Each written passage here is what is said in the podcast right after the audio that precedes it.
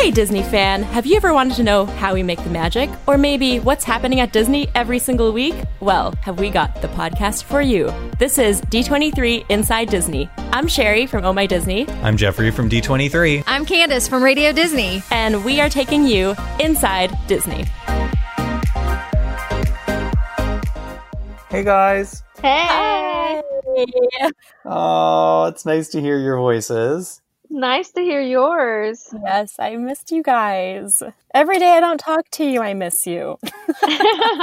But still keeping some Disney magic. Okay, so my parents just got a bunch of our old vacation videos digitized. So I now have access to these videos that I, I don't think I've ever seen. oh, And the oh. first one I watched was our first trip to Walt Disney World. I was four years old. And yeah, it's, it's, re- it's really something. So in one of the clips, you get to see a truly remarkable performance in which I sing Colors of the Wind very quietly and Hakuna Matata. And by quietly, you mean not quiet at all? no, actually, like, I think in my head I was like really belting it, but I was such a shy kid that you can like barely hear me. oh, okay. That's so sweet. Wow. yeah, I've got to send you guys the clips. They're, they're really something. Oh my That's gosh, yes, please. What have you been up to? I could not help but go shopping because on June 1st, Shop Disney released the new Rainbow Disney collection, which Ooh. Speaking of colors of the wind, it's got all the colors in it. It is so cool, and, and even better is Disney makes a one hundred thousand dollar donation to GLSEN to support Awesome. safe schools, which is really fantastic. So I get to wear something fabulous and do something good as well at the same time, which I love. And and for people who are interested, you can go to shopdisney.com to see more. And I also got to sit down and watch. Well, actually, first I watched Onward with my niece. And my niece isn't someone who loves full movies. She prefers to watch TV shows and she's obsessed with Bunk'd and the Yeah. Big Fib with our friend uh, Mhm. with our with our pal Yvette. We got her to, to sit down. She loved Onward. She's very into magic. When I heard she was into magic, I said, "Well, I'm getting an advanced screener of Artemis Fowl. Do you want to see that?" And she was like, "What's an Artemis Fowl?" And as any seven year old might ask. But we sat down and we watched it, and she could not take her eyes off the screen, and neither could I, which is a great sign of a family movie. So I can't wait because later on in our show today, we get to talk to the director, Sir Kenneth Branagh, who I'm very excited to chat with. And Candace, you had some Artemis not so foul encounters too.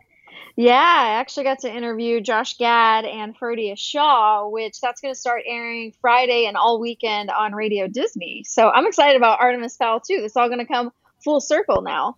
Amazing. Awesome. Amazing. I believe before we started recording, you mentioned that you watched a movie that perhaps Sherry was singing in her four year old video. Yeah, I watched Pocahontas. It looks so good on Disney Plus. If you haven't seen it, I don't even remember the last time I watched it, but the colors are so much more beautiful than I remember now that it's on Disney Plus. The colors of the wind. The colors of the wind on my screen.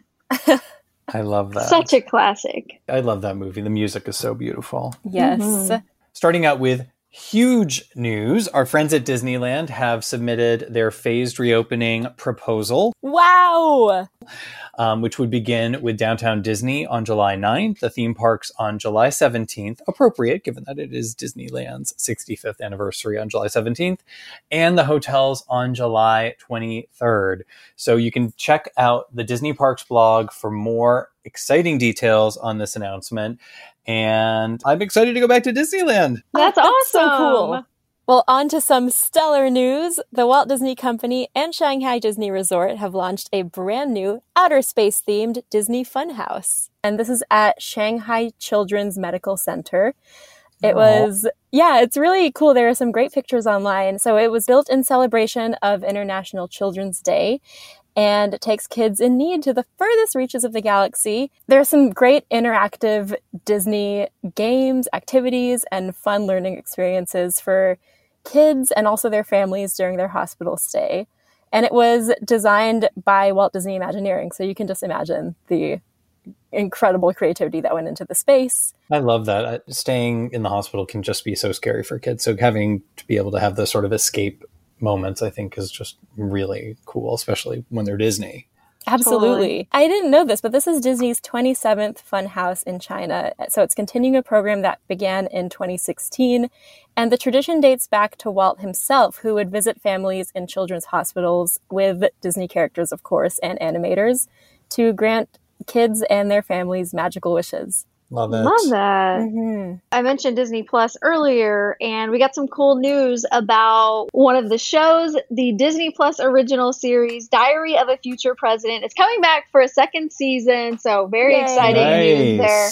And for anyone who hasn't seen it, it's such a cute show. It's all about a middle schooler who is basically the future U.S. president. She's also a female and also part of the Latinx community. So there you go. Looking forward to more of Diary of a Future President on Disney Plus. I love Very that. Cool. Well, we all got the chance to visit Galaxy's Edge earlier this year. And now, no matter where you are, whether it be a Disney theme park or your living room, you will have the chance to visit Galaxy's Edge. Um, a great collaboration between Lucasfilm and Oculus Studios the new Star Wars Tales from Galaxy's Edge, which is a VR experience coming to the platform later this year. So, people who really wanted to take their Galaxy's Edge experience to the next level and have some very, very cool gameplay in multiple styles will be able to do that using Oculus. And you can read more about that on starwars.com. Cool. Well, I think I'm all about Disney Plus this week because I got to tell you guys more about Secret Society of Second Born Royals because yes. it's going to start streaming Yay. July 17th. Well, the movie stars Peyton Elizabeth Lee, who you guys will know from Disney Channel's Andi Mack, and she plays mm-hmm. Sam, who is second in line to the throne in her kingdom. But she's kind of the girl who would rather blaze her own path rather than perform her official duties. So you'll see her go to a summer boarding school where she and some other teens find out they have superhuman abilities and those abilities come from a genetic trait that only second borns of royal lineage have. So we'll see her join the hmm. secret society. And I think it's going to be a good film. And I actually had the chance to interview Skylar Astin, who is Peyton Elizabeth Lee's co star in the movie. We did the interview at Disneyland, and the interview and very, very cool Disneyland photographs that we shot early this year are in the new issue of Disney 23 magazine, which just started shipping out to members. So very, Sweet. very fun there. Awesome. And speaking of D23, D23 just announced a celebration of 50 years of the Walt Disney Archives. I know earlier this year we, we spoke to Becky Cline about the anniversary of the archives and Robert Maxheimer about the exhibition at the Bowers. Um, Mike Vargo talked a little bit about it. And for the next few weeks, D23 is celebrating it big time, marking it with the premiere of the new documentary Adventure Through the Walt Disney Archives, which is hosted by our friend, the legendary producer Don Hahn. Um, that's going to be available exclusively for D23 Gold and Gold family members. For the next few weeks, there's going to be incredible sweepstakes, and I wish I could enter because there is a an original check signed by Walt Disney is one of the items Whoa. that gets, people are going to be able to win. Very cool. That's crazy. There's going to be new videos. There's going to be new content. There's going to be a lot of fun stuff coming as D23 celebrates 50 years of the Walt Disney Archive. So you can follow hashtag Disney Archives 50 on social to keep up with the conversation, and certainly visit d23.com for all the archives fun. Very cool. Guys, guess what time it is? Ooh, what time, what is, time is it? It is time to talk about five fantastic things to watch this weekend. Woo! Yay! And I feel like this is cheating because the first item is actually three fantastic things to watch, and that is item one. So get ready. All right. It's a back to back to back Pixar marathon, starting with Finding Nemo, then Finding Dory, and then ending with Ratatouille. I mean, yes, sure, we know what you're doing this weekend. Oh my gosh, it is the trifecta. so check it out on Freeform on Saturday and Sunday.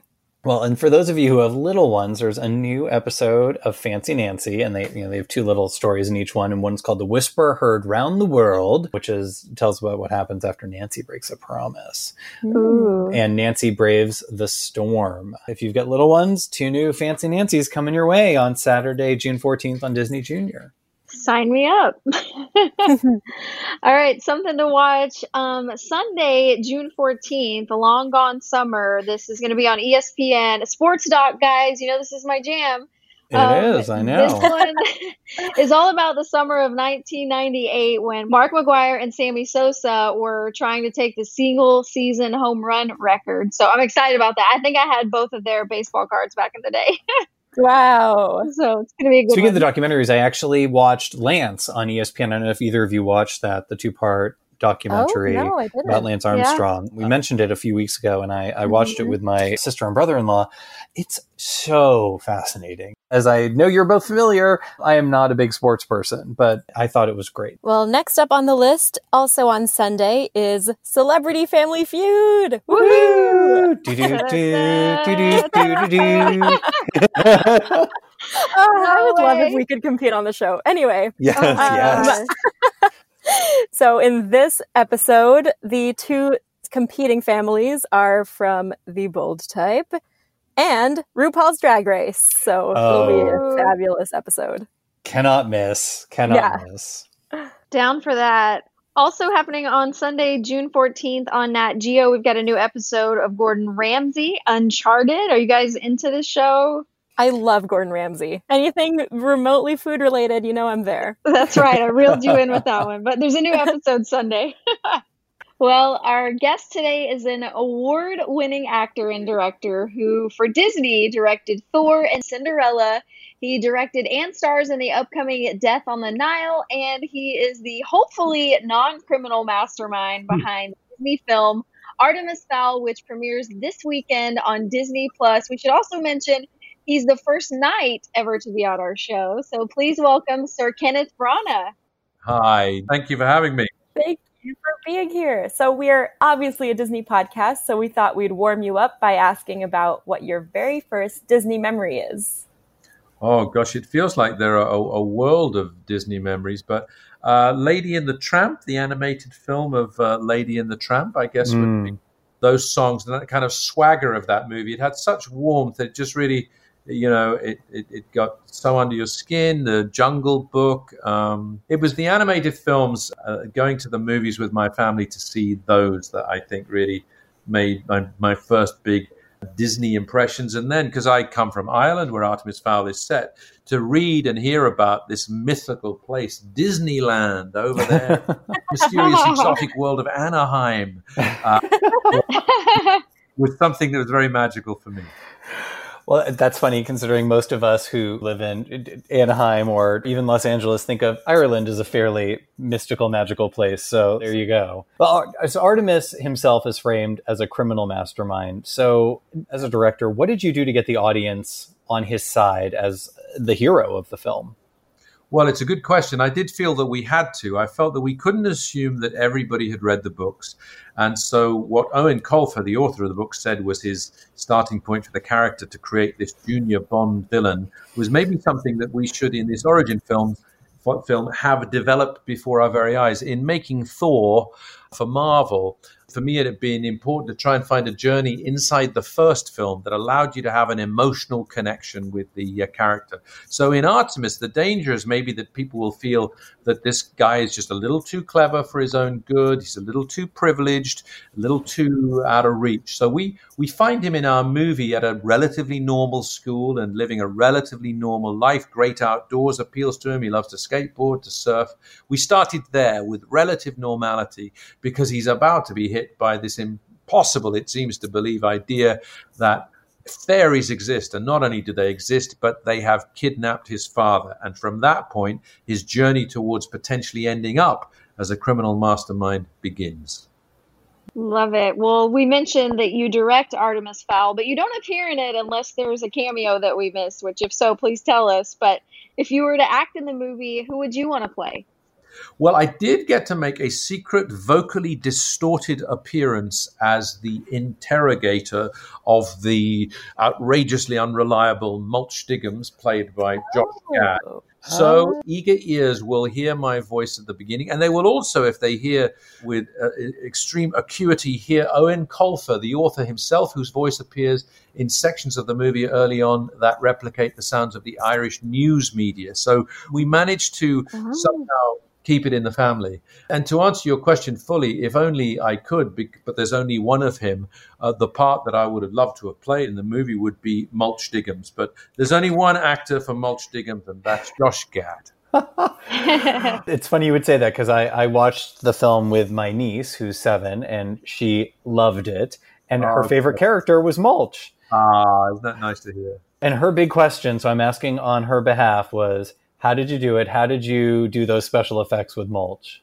Josh himself had lots of false hair and lots of false beard, and you know he created his costume of this tunneler, the kinds of materials you might need if you were tunneling underground. And then we had a kind of extraordinary uh, plastic prosthetic jaw that Josh himself could manipulate in order to loosen his jaw and expand his teeth in order to dive down and begin the difficult process of tunneling under the earth with your face, letting, letting the debris uh, out another way. That was how it started with a big piece of brilliantly designed makeup on Josh's real face that he could pull out and grab. And then it was overtaken by the magical world of computer visual effects. So it was a marriage between what we could provide on set and what we could do with the magic of digital effects. Wow. Well, speaking of Josh Gad, when D23 interviewed him, he said that the practical sets were just incredible. So, what was it like for you actually building Fowl Manor rather than creating it through computer graphics? Well, one thing it did was it left the level of excitement on the set really high so that every time you wanted the audience to feel the excitement of the characters who for instance, at various times are being pursued around that extraordinary house by a giant troll, that we would be in a real house and we would smash windows and we would fly on chandeliers and we would ask Ferdia Shaw and Lara McDonnell to tear around and ride the chandelier and jump across the, you know, the massive atrium and everything. And for instance, the very first time that Ferdia, who plays our hero, came into that house and I showed him around, it was amazing to see his reaction. And then to go to his bedroom, the set that we'd built for Artemis's bedroom. Months earlier, we had asked him all the books that Ferdia himself had read. He's a great reader, loves the Artemis Fowl books, but many other books as well. And when I took him to the bedroom and he walked over to the bookshelves which populate that room, he said, oh, "I know this book. These are, but I have this book at home." And we said, "Yes, that's right. We have absolutely copied what you told us. So now you can really feel Aww. at home." And in every other way, we try to make the all the settings kind of feel as though they had that lived-in dimension. Whether it was Haven City, the home of the fairies, uh, whether it was Judi Dench who plays Commander Root, getting to practice on her Segway machine so that she could guide herself around that great sort of snaking set. Everywhere we could, we tried to bring whatever was real and built to the actors in a way that would sort of ignite their imaginations and you could feel through the screen that sense of real, genuine human excitement that adds to the, the total experience of the movie.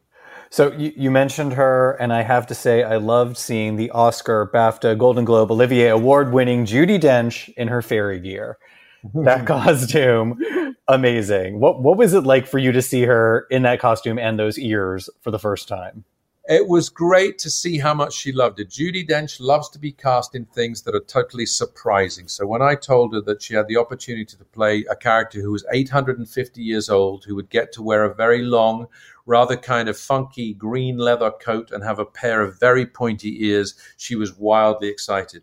Add into that a sort of beautifully coiffed and sculptured, sort of crazy, sexy grey hairdo. She was in. In fact, so excited was she when we had the first rehearsal with her and Ferdia Shaw and Lara McDonnell, who plays uh, Holly Short. She wanted to capitalize on it by making uh, what I guess you would call cupcakes, but we call fairy cakes. And so the first rehearsal between Commander Root, Holly Short, and Artemis Fowl was making cupcakes. Judi Dench insisted on it being a competition and insisted that she won.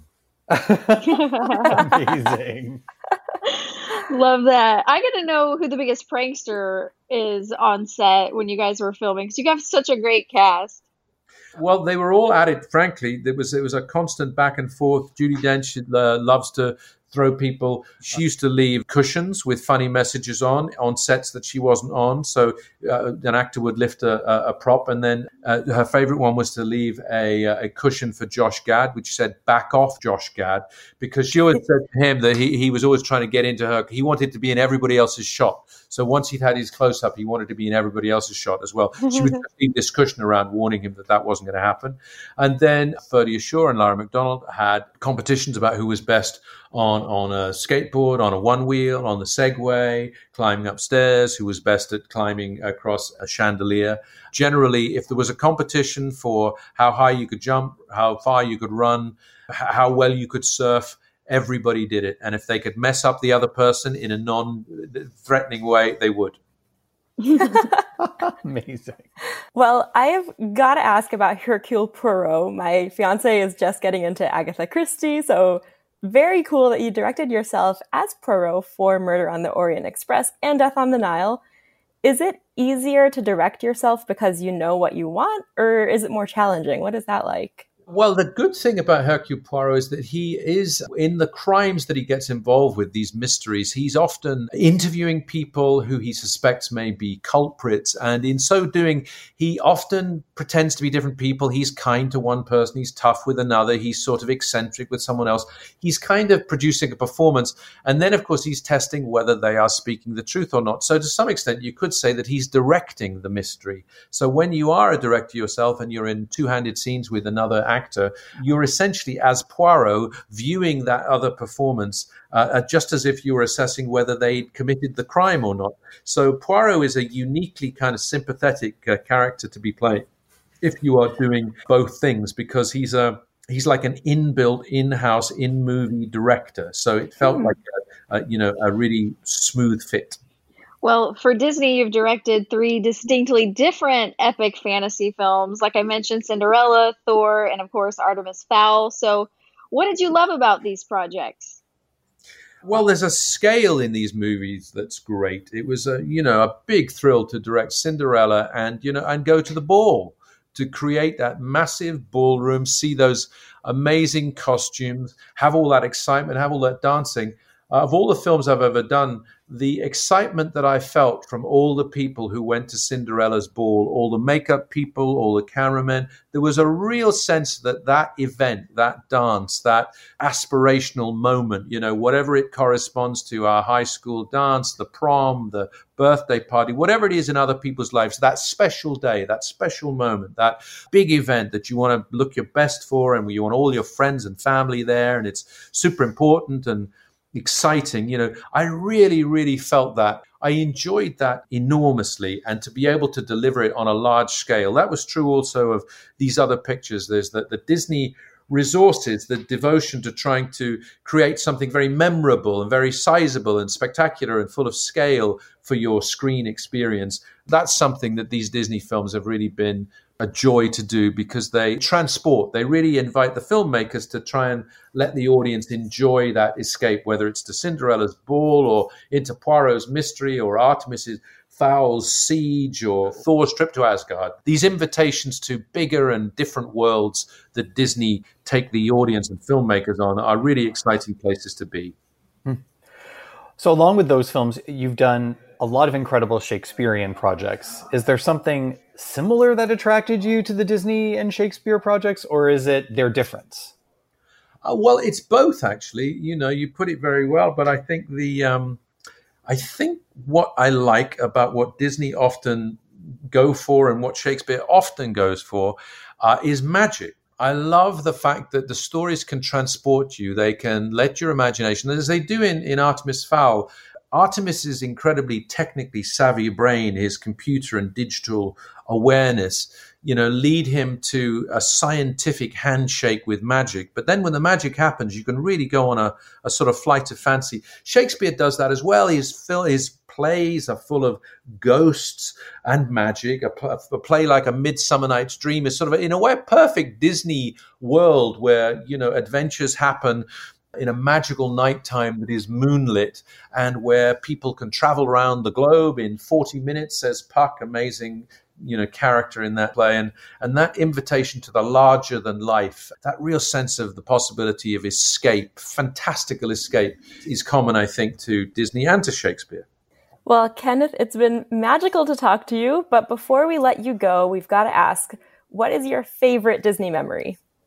My favorite Disney memory? Well, to be honest, I'm afraid I'm going to be selfish and I'm going to say that My favorite Disney memory is at the end of our Cinderella, when faced with, at the end of this extraordinary story where she's been subject to such challenges in her life, where she's faced such loss, and then also had these moments of sort of immense excitement. Cinderella, who has met the prince that will be her companion, and they are equals, importantly, faces the wicked stepmother, the woman who has imposed much of this cruelty on her, and she looks at her and she has the capacity to feel sorry for her.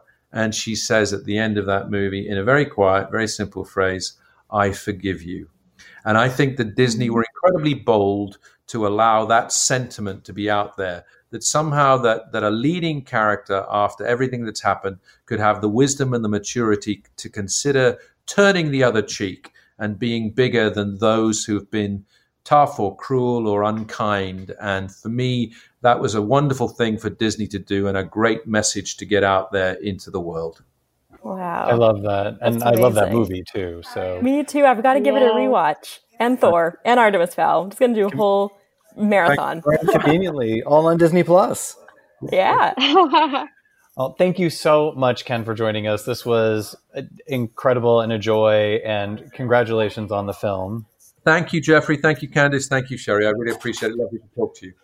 Thanks again for listening to D23 Inside Disney. And don't forget to like and share this episode wherever you listen or subscribe. And if you want to chat with us, hashtag D23 Inside Disney. And for all the latest Disney info, check out d23.com. and we'll be back next week with more Disney news and a fantastic guest on an all new episode of D23 Inside Disney. Disney.